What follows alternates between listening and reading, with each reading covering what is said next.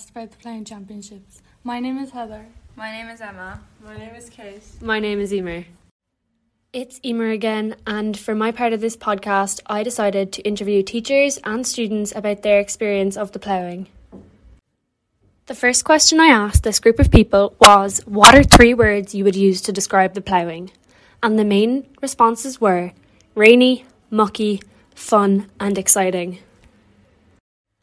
The next question I asked this group of people was What was your favourite part of the day?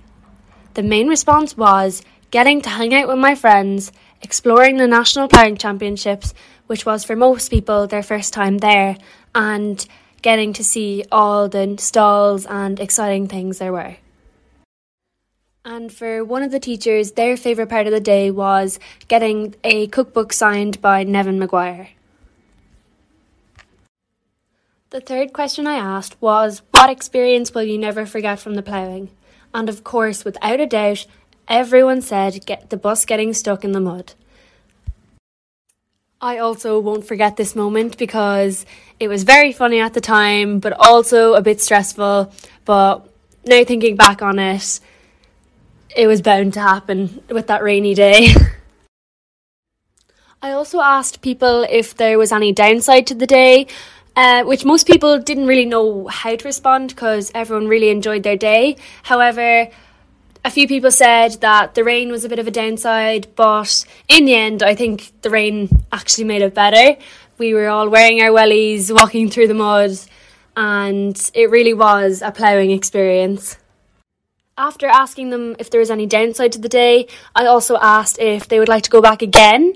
Um, because it was most people's first time at the National Ploughing Championship, and most people had never heard of it before. Um, but everyone really enjoyed themselves and had a great time and would like to go back again. And the final two questions I asked were What was your favourite stall and did you buy anything from any of the stalls? Most people said they really enjoyed the agricultural stalls, with all the chickens, cows, sheep, even alpacas. They were so cute.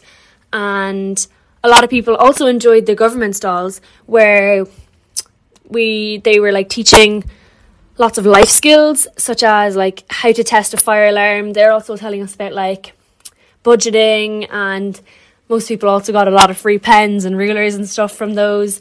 So a lot of people really enjoyed them. And lastly, people said they really liked all the food stalls there. One of the most popular stalls to buy from among the group of people were the McKeever Sports um, stall and the GAA store. Um, a lot of people bought jerseys, GAA socks for very good value, including myself. That concludes the interview section of this podcast. Keep listening to hear more about the TY experience of the National Ploughing Championships.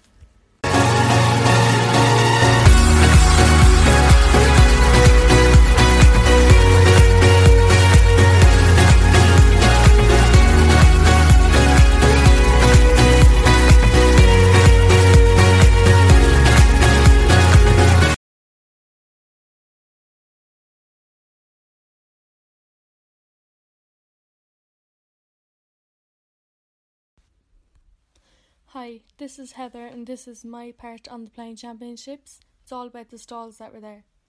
There are many stalls, but my favourite one was the one with all the animals because they had pigs, goats, alpacas, bulls, and cute little baby chicks on. They were just so cute and small. I also went to the Pink Lady stall, and they gave us, of course, an apple, a Pink Lady tote bag, and um, seeds to an apple tree, which I haven't planted yet, but I definitely will because it looks really pretty.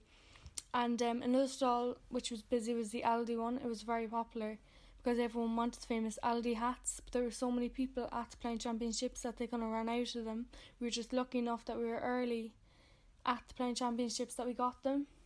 And uh, other stalls sold beautiful clothes, jewellery, and shoes. And because it was the last day, everyone wanted everything. So like everyone was in a mad rush trying to get everything before um they were gone and on the other side of the field there were singers on stage and everyone was dancing. Looked like great fun, but it was lashing rain. Uh, and there was also an area with funfair rides and music. The funfair rides looked brilliant but terrifying because some of them went so fast up into the sky that just looking at them you just get dizzy. It's just oh my god, I wouldn't be able. And uh, the place is so big and confusing, especially over in that area where the funfair rides were, because it's so big and there's just so many turns and corners that when I was trying to leave and go out, like the pathway, I just turned the corner and got lost. I hadn't a clue where I was going. But after like a hundred times of me walking up and down the same path, I eventually found the way and I found the bus. But then when I got onto the bus, we were all sitting there, and then we noticed that the bus wasn't moving because we were stuck in the mud. So we had to be towed out. And um, other than that, it was a great day. I would happily recommend it to anyone, but the rain kind of took away from it because all our bags and all our clothes were just soaked. But I suppose it kind of adds to the fun as well because it's just you won't be there again really unless you really want to go like the next year. But you the thing is like you have to wait a whole year for the ploughing championships and it's only on like three days kind of but it was a great day. I really did enjoy it and it was just so fun, especially with all your friends just going around to all the stalls and buying stuff. It was just amazing.